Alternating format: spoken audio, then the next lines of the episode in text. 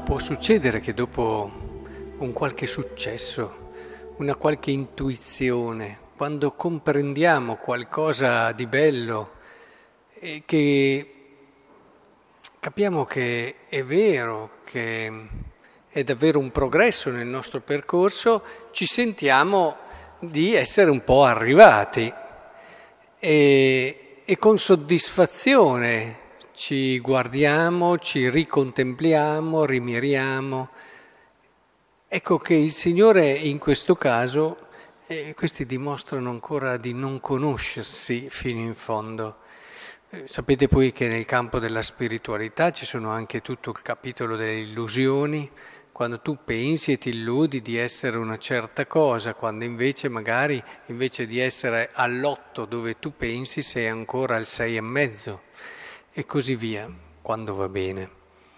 Ora, credo che sia importante ed è bello farci vedere come anche questi discepoli di Gesù hanno avuto bisogno di chi gli dice sì, sì, sei arrivato, eh, perché poi dopo gli anticipa arriverà la prova. Adesso credete? Viene l'ora, anzi è già venuta, in cui vi disperderete.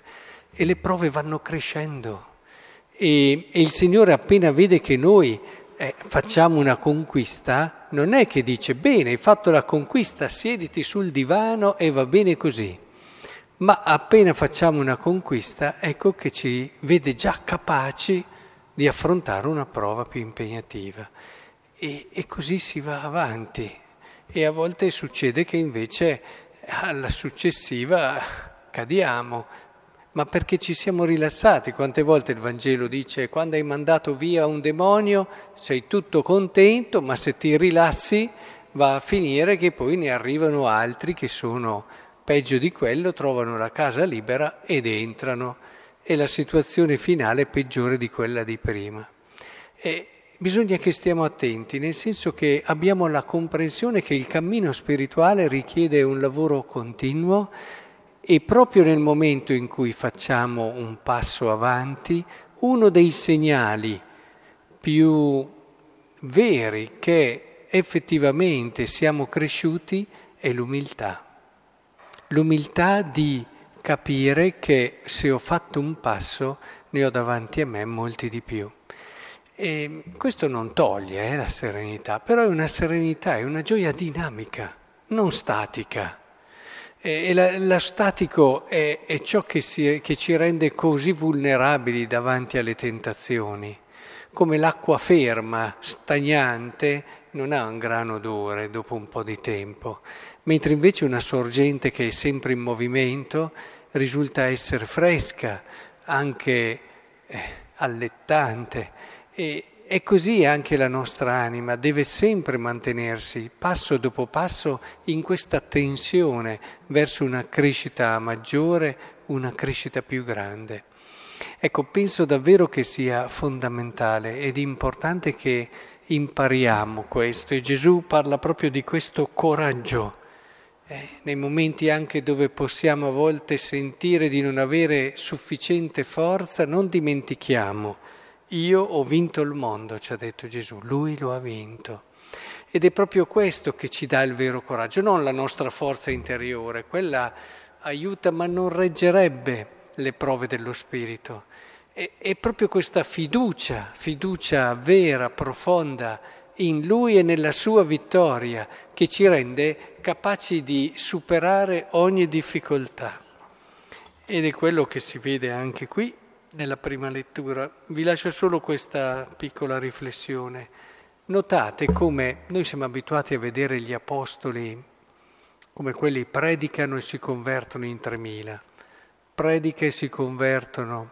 Ecco, gli atti degli apostoli, ricordate quando ad esempio ad Atene Paolo predica e quando comincia ad arrivare alla risurrezione dicono ah sì, ti sentiremo su questo in un altro momento, oppure qui dove per ben tre mesi parla liberamente, discute, cerca di persuadere, ma è una normale attività quotidiana quasi di approfondimento, non c'è cose strane, particolari.